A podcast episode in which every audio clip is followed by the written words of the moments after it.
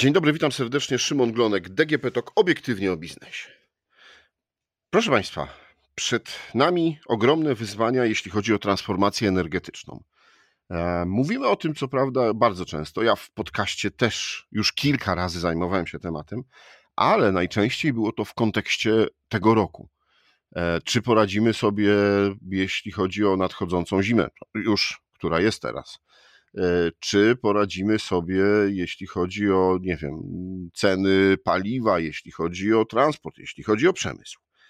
E, o tym wiele razy rozmawiałem, ale e, po tym pierwszym szoku i po tym pierwszym poradzeniu sobie, no bo trzeba powiedzieć, że jakoś sobie poradziliśmy, trzeba zastanowić się, co dalej. Jak ma wyglądać transformacja energetyczna Europy?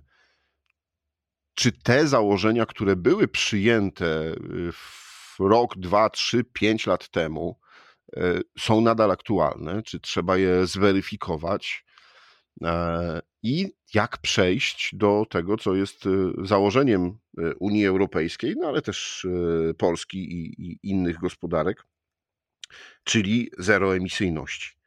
O tym wszystkim porozmawiam dzisiaj e, z Maciejem Tomeckim, ekspertem do spraw energetycznych, członkiem Rady Programowej Kongresu Obywatelskiego. Dzień dobry, cześć, witaj. Dzień dobry, cześć. A...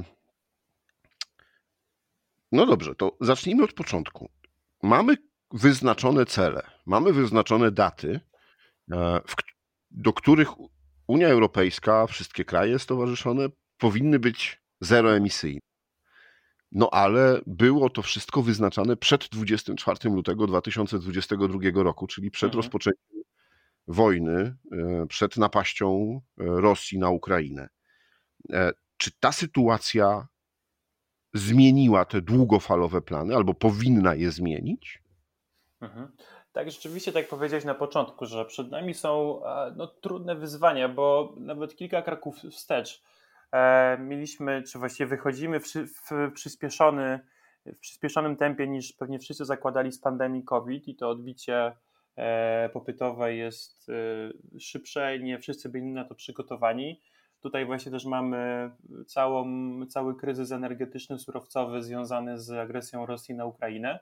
I to rzeczywiście można powiedzieć, że dla wielu to są duże znaki zapytania, jeżeli chodzi o samą transformację energetyczną, o jej kierunki, no ale też y, no, nie możemy przejść do porządku dziennego nad tym, że też to pokazało, zwłaszcza na zachodzie Europy, no bo my tu w Polsce byliśmy mm, tego, wydaje mi się, o wiele bardziej świadomi, że e, ta zbyt duża zależność e, gospodarek e, Zachodu od, od importu paliw kopalnych z Rosji jest bolesna i ona nie jest do zaakceptowania, zwłaszcza, że Rosja, no, dla Polski zawsze to było i dla naszego regionu jasne, że nie jest takim racjonalnym partnerem biznesowym i chyba teraz wszyscy tę lekcję muszą szybko odrobić. Natomiast e, to, to, to by tak naprawdę oznaczało moim zdaniem, że ten proces transformacji zielonej on jest nieuchronny. I co tu mam na myśli? Pewnie przed i przed wojną e, ta dyskusja o tej transformacji energetycznej bardziej miała taki charakter, powiedziałbym, dyskusji o, o, o wpływie człowieka na, na klimat, na tym, że temperatura rośnie, na ochronie ekosystemów, czy także takiej odpowiedzialności międzypokoleniowej. A, natomiast teraz wydaje mi się, że to też ten dyskusja transformacji klimatycznej ma bardzo silny ładunek, taki powiedziałbym, geopolityczno-gospodarczy. To znaczy, no my widzimy, że, e, że po pierwsze dłuższe e, trwanie w w tym imporcie, w, w imporcie paliw kopalnych z Rosji tylko powoduje, że to dalej ten reżim finansujemy. E, po drugie, Europa nie ma własnych surowców. No może tam poszczególne państwa mają i mm, no możemy w takiej sytuacji finansowania teraz Rosji, czy pewnie za chwilę, jak zmienimy dostawców paliw, to na innych kierunków to może trwać, ale potrzebne nam są alternatywy. I pewnie ta zielona transformacja, która no też jej celem jest to, i też no widać to w pakiecie na przykład Repower EU, tak, gdzie komisja wprost mówi, że teraz już e, po, już po agresji e, głównym celem polityki klimatycznej Unii, Unii Europejskiej jest tak naprawdę jak najszybsze, jak najszybsze odejście od surowców e, z Rosji, gazu i ropy naftowej. Także mi się wydaje, że to oznacza tak naprawdę przyspieszenie i skupienie tych wysiłków na tym, żeby Europa e, szybciej wyszła. Ale nie zmienia to faktu, to może znowu trochę jeszcze bardziej skomplikuje, ale nie zmienia to faktu, że to, te odpowiedzi, że przyspieszymy, że wyznaczymy bardziej ambitne cele, nie możemy całości winy za to, że sam proces transformacji energetycznej przed wojną był zaprojektowany tak, a nie inaczej. On był zaprojektowany, wydaje mi się, trochę wadliwie i to właśnie jest dobry moment, żeby przedyskutować, co możemy zrobić lepiej. Bo w przeciwnym wypadku y, dalsze brnięcie w tą samą logikę, logikę która była przed, przed kryzysem, przed, przed, przed wojną, e, no spowoduje, że pewnie ten proces będzie dłuższy, e, będzie się spotykał w najgorszym wypadku no, z coraz większą reakcją taką zwrotną i z jego krytyką. A, także jesteśmy przed dużymi wyzwaniami i mamy sporo do przemyślenia jako Europa. Mhm. Tak, patrząc i obserwując, jak mówiło się o tej transformacji przed wojną, wyznaczało jej cele, e, no to widać było, że opieramy się, czy jako Europa, e, na tych paliwach, na gazie, tanim gazie z Rosji, tu tak. szczególnie e, Niemcy. Tak. I w perspektywie kilkunastoletniej, no właśnie, opieramy się na OZE, szukamy pomysłów na, y, na gazy, w tym na mm, wodór albo na y, OZE z morza, które jest bardziej stabilne. No jednak y, na dzisiaj okazało się, że jest to no, droga zamknięta. Już, już do niej nie ma powrotu. E, więc tani gaz z Rosji po pierwsze przestał być tani, po drugie już mówi się, że kompletnie będziemy od niego odchodzili bardzo szybko. E, no i teraz patrząc na to wszystko, jakie są rozwiązania? E, czy trzeba sobie powiedzieć, że taniej energii już nie będzie? Co było mówione przez kilka lat, że jeśli pójdziemy w stronę OZE, to energia będzie tania i będzie powszechna? Mhm, mhm. E, tak, rzeczywiście ten, e, ten model e, transformacji energetycznej, który zakładał, że bardzo szybko wprowadzamy, czy zmieniamy miks energetyczny z tego powiedzmy wysokoemisyjnego na ten, na ten zeroemisyjny, czyli zwłaszcza preferowane technologie OZE, wiatraki, wiatraki na lądzie i na morzu, a z drugiej strony bardzo szybko odchodzimy od tych najbardziej emisyjnych, czyli od, od, od, zwłaszcza od węgla, no i tym paliwem przejściowym ma być gaz. E, to było takie założenie preferowane przez, przez wiele państw, zwłaszcza przez państw, no, zwłaszcza przez Niemców. E, natomiast, no tak, tak jak właśnie powiedziałeś, okazało się, że po pierwsze e, taki model powoduje szereg wstrząsów, również cenowych, no bo jeżeli, jeżeli przyjmujemy taki model transformacji energetycznej, no to musimy pogodzić się z tym, że produkcja energii z OZE ma charakter nieciągły. To znaczy, że albo no wtedy, kiedy wieje, jest dobrze, ale może wiać w nadmiarze, bo wtedy, kiedy nie wieje, no to musimy dosyć szybko mieć coś w tak zwanym backupie, który nam te y, braki w energii zapewni. I odpowiedzią taką prostą było to, że to będzie gaz, najlepiej gaz z, tani gaz z, e, z Rosji, ale to już powoduje, że cały system elektroenergetyczny staje się takim systemem nieciągłym, no bo tak naprawdę te jednostki, które miały pracować w podstawie, czyli właśnie jednostki gazowe, również będą pracowały przez cały rok, tylko tam właśnie powiedzmy czasami kilka godzin w roku, czasami przez miesiąc, pewnie w zimę. I, no i rynek energetyczny to właśnie wycenia. Tak? Widzimy, że jeżeli chodzi o lato, to e, sytuacja jest trochę lepsza, jeżeli chodzi o zimę, no to nagle we wszystkich państwach unijnych a jest bardzo zaawansowana dyskusja, co, jak się przygotować do tego potencjalnego nawet kryzysu energetycznego, który może być. Wydaje mi się, że w tym roku e, ta sytuacja nie, nie będzie taka zła, jak się, by, jak się by wydawała, ale na przykład już w przyszłym roku Międzynarodowa Agencja Energii e, wprost powiedziała, że w przypadku tej transformacji energetycznej unijnej e, dużym ryzykiem jest to, co się będzie działo w przyszłą zimę. To znaczy, i też o tym w kilku miejscach pisałem, też staram się to komunikować, E, jeżeli ten proces transformacji energetycznej nie będzie, nie będzie skoordynowany, e, to te koszty będą wyższe. E, co to znaczy tak w praktyce? To też to mówi właśnie Międzynarodowa Agencja Energii. Na przykład, jeżeli Europa nie skoordynuje w przyszłym roku zakupów gazu na zimę od dostawców nierosyjskich, no to to spowoduje, że ci dostawcy będą w taki fragmentaryczny sposób wybierać sobie temu państwu zaoferujemy taki kontrakt, temu inny a i całościowy koszt dla Unii będzie o wiele wyższy.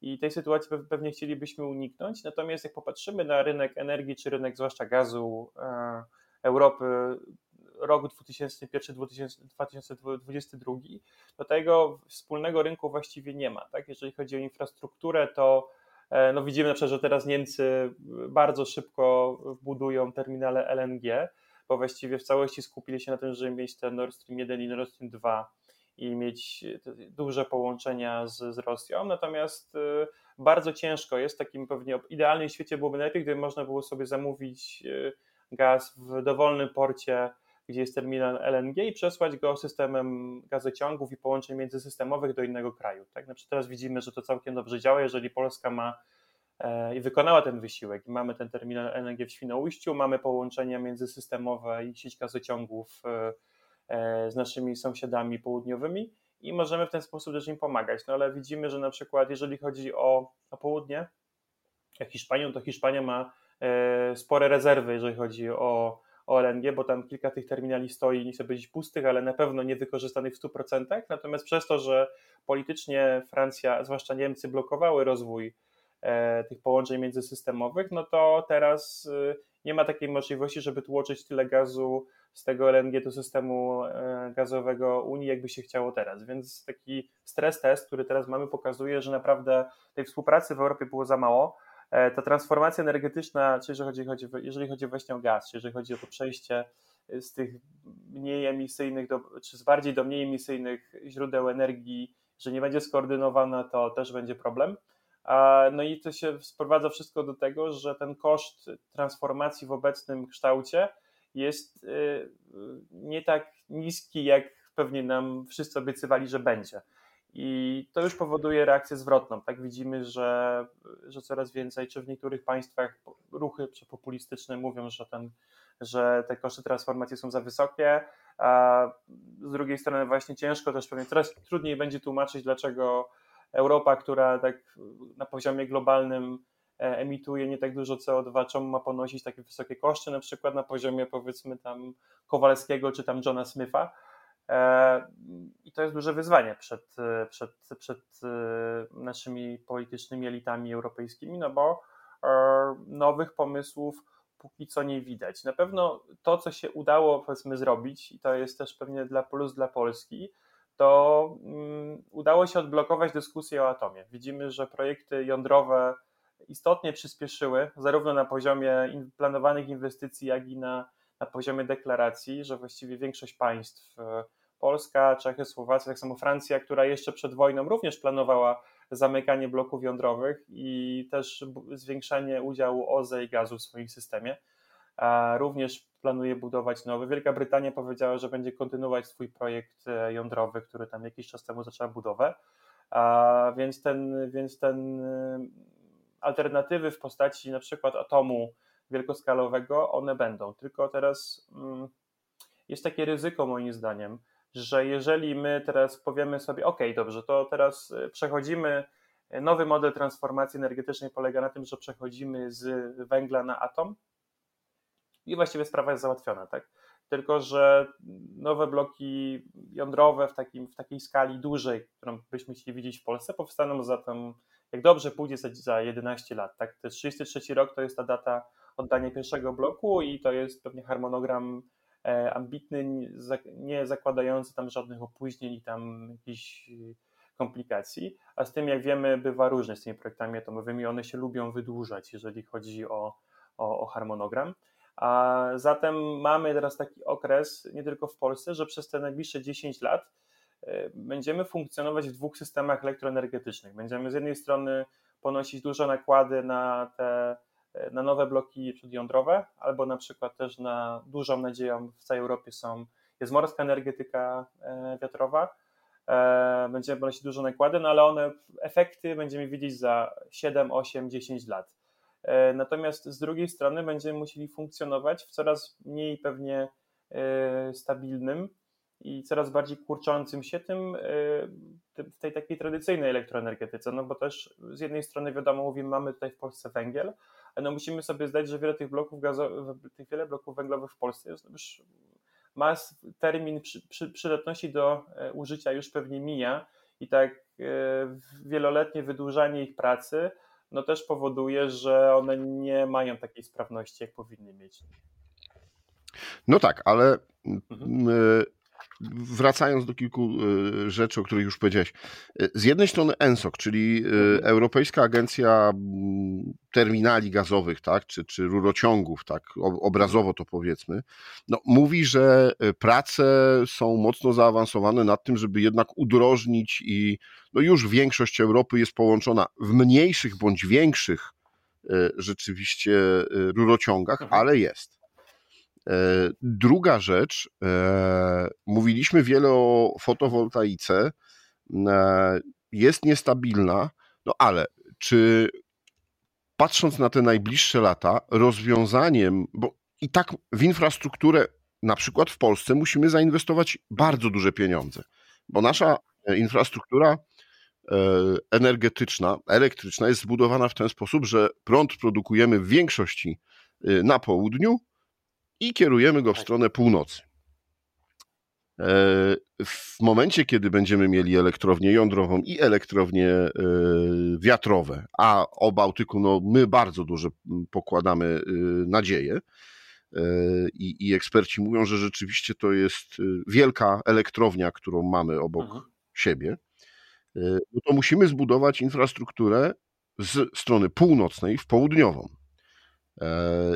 Pytanie teraz, czy może projektując to wszystko e, na poziomie Unii Europejskiej, powinniśmy pomyśleć o wspólnym e, rynku? I już nie tylko mówię tutaj o zakupach czy rynku cen, e, jeśli chodzi o energię, ale o właśnie logistyce, czyli o całej infrastrukturze, żeby tak jak mamy ENSOC, Y, tak budować wspólną infrastrukturę elektryczną. A pełna zgoda. Zresztą chyba w zeszłym, w zeszłym tygodniu ten Oksfordzki, Oksfordzki Instytut e, Studiów, Studiów Energetycznych pokazał taki raport, jak powinna wyglądać e, sieć elektroenergetyczna w dobie e, celu net zero i jakie są wyzwania z tym związane. Tutaj to, co powiedziałeś, to właściwie to można się pod, w 100% podpisać, że na poziomie polskim, idąc od początku, rzeczywiście zarówno stan sieci e,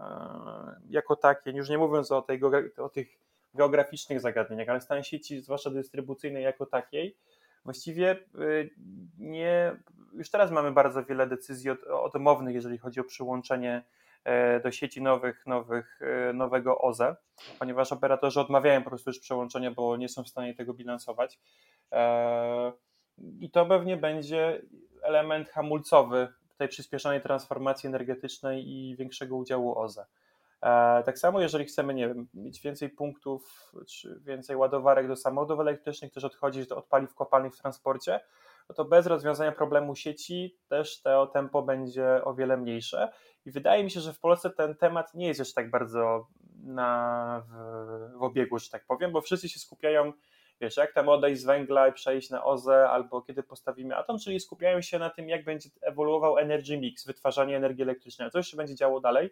Czyli jak tam siedzisz potem rozprowadzić po Polsce, tą energię rozprowadzić po Polsce, to już jest e, zagadnienie drugie i pewnie tak samo istotne. E, kwestia geografii również jest bardzo ważna, bo tak jak powiedziałeś, teraz jest tak, że e, no z racji tego, że energetyka węglowa była budowana tam, gdzie są po prostu, gdzie były surowce, czyli głównie tam na południu na Śląsku, tam jest też przemysł, na, na północy Polski chyba ostatnia elektrownia najbardziej wysunięta to jest chyba elektrownia Ostrołęka B węglowa nad Warszawą, a na Pomorzu tam za bardzo konwencjonalnych źródeł nie ma i, ta, i, tej, i tej mocy brakuje, e, ale za chwilę, pewnie za 10 lat będzie sytuacja odwrotna, że ta nowa energetyka, zarówno atom, który ma być, no atom ma być de facto bardzo blisko morza, e, to Choczewo, tak, które jest e, tam w województwie no tak, dzisiaj się tak, o tym tak. mówi, tak. No i... E, zresztą tam w PRL-u też był tam planowany bardzo blisko w tych okolicach blok. No cały offshore też będzie na Bałtyku. I zresztą nawet e, i tak samo widzimy, że północ Polski będzie miał również coraz większe znaczenie, jeżeli chodzi w ogóle o elementy wejścia do naszego systemu, tak? Bo Baltic Pipe wchodzi, e, wchodzi przez, przez północ Polski do naszego systemu ten gaz, który nam daje oddech od Rosji, jest terminal LNG słowem. Coraz więcej energetyki będzie na północy, a pewnie jak widzimy na strukturę ludności czy na strukturę przemysłu, e, coraz więcej, no cały czas zapotrzebowanie będzie na, na, na południu. I to ta dyskusja toczy się teraz w Niemczech, toczy się tak samo w Wielkiej Brytanii, bo Wielka Brytania ma taki sam problem, ponieważ y, uruchomili już całkiem dużo elektrowni tych morskich farm wiatrowych, głównie tam Morze Północne, Szkocja, no ale jak pewnie znamy mapę Wielkiej Brytanii, no to zdecydowana większość ludzi mieszka na południu. I też tam jest problem, no i też tam jest pytanie, w jaki sposób y, tą energię przesyłać. Tak samo jest w Niemczech, no, że też e, no, offshore jest na, na północy, a no, przemysł, no wiadomo, jest tam w różnych miejscach, ale głównie jest na południu. No i pytanie właśnie w jaki sposób e, optymalnie kosztowo przesyłać tą energię. Niektórzy też mówią, że trzeba zastanowić się, czy, czy będziemy przesyłać tylko energię po kablu, czy na przykład powinniśmy już budować nowe e, rurociągi na zielony wodór, które będą potrzebne przemysłowi, na przykład na południu. I to też jest pytanie przed nami w, w dyskusji, czy my powinniśmy też postawić rurę wodorową mhm. z, z, z, północy na południe. A... No, wiem, że ENSOK bada, czy te rurociągi, tak. które są obecnie, będą y, i służą do przesyłu gazu, będą y, mogły też służyć do e, przesyłu e, mhm. wodoru. Podobno są duże szanse, że tak. Mam natomiast jeszcze mhm. jedno pytanie. E, bo dużo się mówi o tym, że jeśli chodzi też o ogólnie pojęte bezpieczeństwo, bo, bo energetyka to ma też duże znaczenie, patrząc chociażby na to, co dzieje się obecnie w, mhm, w mhm. Ukrainie, tak, i, i w czasie wojny z Rosją, kiedy no, ta energetyka jest mocno bombardowana. Czy jakimś rozwiązaniem nie byłoby mocne rozproszenie rynku na takim poziomie lokalnym, nie? gminy, mhm. powiatu, y, budowanie tam, rozbudowywanie tam fotowoltaiki, rozbudowywanie tam właśnie magazynów energii. Ja wiem, że na to jeszcze, żeby były skuteczne i duże magazyny energii, no to musimy poczekać znowu kilka lat, ale patrząc na obecne przyspieszenie, E, może właśnie e, w ten sposób rozbudowywać naszą infrastrukturę energetyczną, a e, ten prąd, który będzie z atomu czy z mhm. morza, no, niech będzie służył tylko jako uzupełnienie. Mhm. Tak, to jest bardzo ważne pytanie. Ja bym zresztą trochę jeszcze ten dylemat skomplikował. To znaczy, mm, to jest tak naprawdę pytanie o to, jaka jest koncepcja, jak powiedzieć, bezpieczeństwa energetycznego. Jeśli popatrzy na polski model obecny, to podejście było takie, że mamy duże scentralizowane bloki węglowe, które jest ich niewiele, są duże, masywne i generują bardzo wiele energii właściwie dla, całej, dla całego kraju. Też przez wiele lat żeśmy eksportowali w ogóle tą energię na zewnątrz. No i przykład y, klasyczny numer jeden tego to jest elektrownia Bełchatów, na węgiel, brunat, na, na węgiel brunatny, która chyba tam dwadzieścia kilka procent całości zapotrzebowania na energię elektryczną w Polsce zapewnia. I ten model ma swoje plusy, ma swoje minusy. Do tej pory żeśmy wierzyli, że właśnie taki scentralizowany model, gdzie mamy własne surowce, on jest y, wystarczający. E, widzimy też, że minusem jest to, że ryzyko destabilizacji takiego modelu, jak widzimy, przecież Ukraina też miała bardzo duże bloki jądrowe w kilku miejscach. E, no, w wyniku wojny ono rzeczywiście ta odporność może być trochę mniejsza. Natomiast ten model zdecentralizowany, o którym ty mówisz, czyli że e, jest wiele rozproszonych źródeł wytwarzania energii elektrycznej z aktywnym udziałem też obywateli, który jest takim uzupełnieniem tego dużego systemu, on rzeczywiście na te wstrząsy chyba jest trochę bardziej odporny, mi się wydaje. To znaczy, no, o wiele trudniej zdestabilizować system, który ma 35 e, punktów, które są równoważne i nawet usunięcie jednego punktu nie osłabia całości, a niż tam jak ma się system, który ma 5 wielkich kropek, ale usunięcie czy tam osłabienie jednego nagle powoduje, że wszystko, że, że, jest, że jest duży problem. Tak, no to jak to teraz klasyczna książka, którą każdy tam o, w kontekście kryzysu przytacza, więc zróbmy my i to w naszej dyskusji, tak, czyli tam książka Taleba o tej o tej antykruchości, który właśnie mówi o tym, że, te, że systemy, czy tam antykruchość w biznesie obecnie jest bardzo ważna i e, tak naprawdę w tym właśnie takim łańcuchu połączeń najistotniejszy jest ten element, który jest najbardziej, no najbardziej kruchy i najbardziej e, podatny na, na wstrząsy. I celem strategii biznesowych powinno być to, żeby skupiać się na tych słabych elementach, żeby tą możliwość na wstrząsy zmniejszać albo zwiększać odporność organizacji na wstrząsy. No to nasza energetyka też musi sobie na to odpowiedzieć. Bo to, co bym chciał powiedzieć pewnie już na koniec, to jest to, że nasz system elektroenergetyczny 22 popatrzymy na 30 rok, niezależnie czy ta transformacja będzie szła szybko i płynnie, czy będzie szła powoli i będą różne jeszcze pomysły, ona się drastycznie zmieni. E, ten nasz system, też model dostarczania energii e, do domów, e, model korzystania z sieci. Ponieważ po pierwsze, żeby to uporządkować, tak, tak jak mówiliśmy, będzie mniej czy więcej, ale będzie całkiem sporo offshore'u, to będzie bardzo duże źródło energii elektrycznej, tej czystej na, na północy Polski, mm, który, co rodzi swoje wyzwania, jak mówiliśmy, natury przesyłu energii na duże odległości, magazynowania tej energii, czy to w postaci wodoru, czy w postaci właśnie jakichś akumulatorów. To jest raz. Dwa, że właśnie będzie 33 i dalej będzie ten duży atom, no i też y, kilka firm w Polsce ma duże konkretne, coraz bardziej konkretne plany związane z tym małym atomem, tak, który może być, może również generować ciepło. A, natomiast, no i to spowoduje, że ten system będzie coraz bardziej taki, jak ty powiedzieć, rozproszony, no bo nawet jak ta elektrownia, elektrownie węglowe będą, to one nie będą tym jedynym źródłem energii, więc y, to rozproszenie spowoduje, że też to będzie, mówię to po to, że dla teraz dla, dla zarządcy sieci, który będzie to wszystko musiał bilansować, rodzi to naprawdę o wiele więcej wyzwań, bo nagle masz 15 czy 16 kropek w systemie, które są równoważne, e, a nie teraz jak teraz masz 5 czy 6 powiedzmy dużych. I, I, one mają inną logikę działania, inną logikę zaopatrywania w surowce, albo surowcem będzie, nie wiem, wiatr, czy, czy, tam, czy, czy, czy, czy, e, czy, czy słońce. E, więc tutaj naprawdę przed nami sporo wyzwań. I te sieci, dobrze, że o tym mówimy, bo ta dyskusja uważam w Polsce powinna też dotyczyć tego, bo obecnie właśnie mówimy, jak zmienić energy mix, jak wyjść z węgla, czy przy nim zostać, to bezpieczne, czy, czy nie. Natomiast y, bez modernizacji sieci, w ogóle to jest raz, że tam wymienimy kable ze starych na nowe, to fajnie, ale przede wszystkim też powinniśmy się zastanowić, jaka powinna być docelowa architektura tego nowego systemu energetycznego. E, na pocieszenie powiem, że nie jesteśmy jedynymi, którzy mają takie wyzwania przed sobą. E, jak się popatrzy, to właśnie tutaj wielokrotnie przywoływałeś e, różne podmioty międzynarodowe, które też na ten temat myślą. E, państwa, nasi sąsiedzi też na ten temat się zastanawiają. A, także tej wiedzy trochę jest. E, jesteśmy dopiero na początku tego procesu. No i powinniśmy tą dyskusję jak najbardziej rozpocząć i już ją konkretyzować, no bo jeżeli my tego nie zrobimy, to właściwie ciężko oczekiwać, że zrobi ktoś, ktoś to za nas, prawda?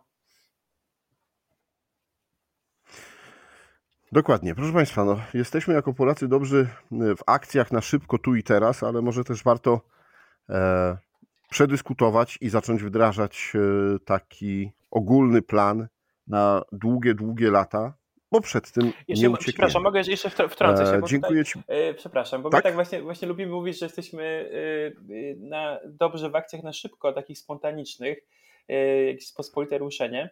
Natomiast właśnie w energetyce, jakby się na tym zastanowić, to widzimy, że Polska to całkiem sobie dobrze poradziła. To znaczy, e, jeżeli się popatrzy naszą, na naszą politykę gazową i na takie właściwie ponadpartyjne porozumienie, że odchodzimy od tego kierunku rosyjskiego i żmudnie, bo żmudnie, ale budowaliśmy ten terminal LNG, e, budowaliśmy połączenie międzysystemowe północ-południe, no to właśnie to spowodowało, to jest taki dobry przykład, że naprawdę e, w Polsce też takie długofalowe projekty modernizacyjne trudne e, są możliwe. Także e, to jest też pewnie dobry punkt, żeby, żeby powiedzieć sobie, że jest też możliwe, żeby zaplanować na nowo sieci na przykład w Polsce.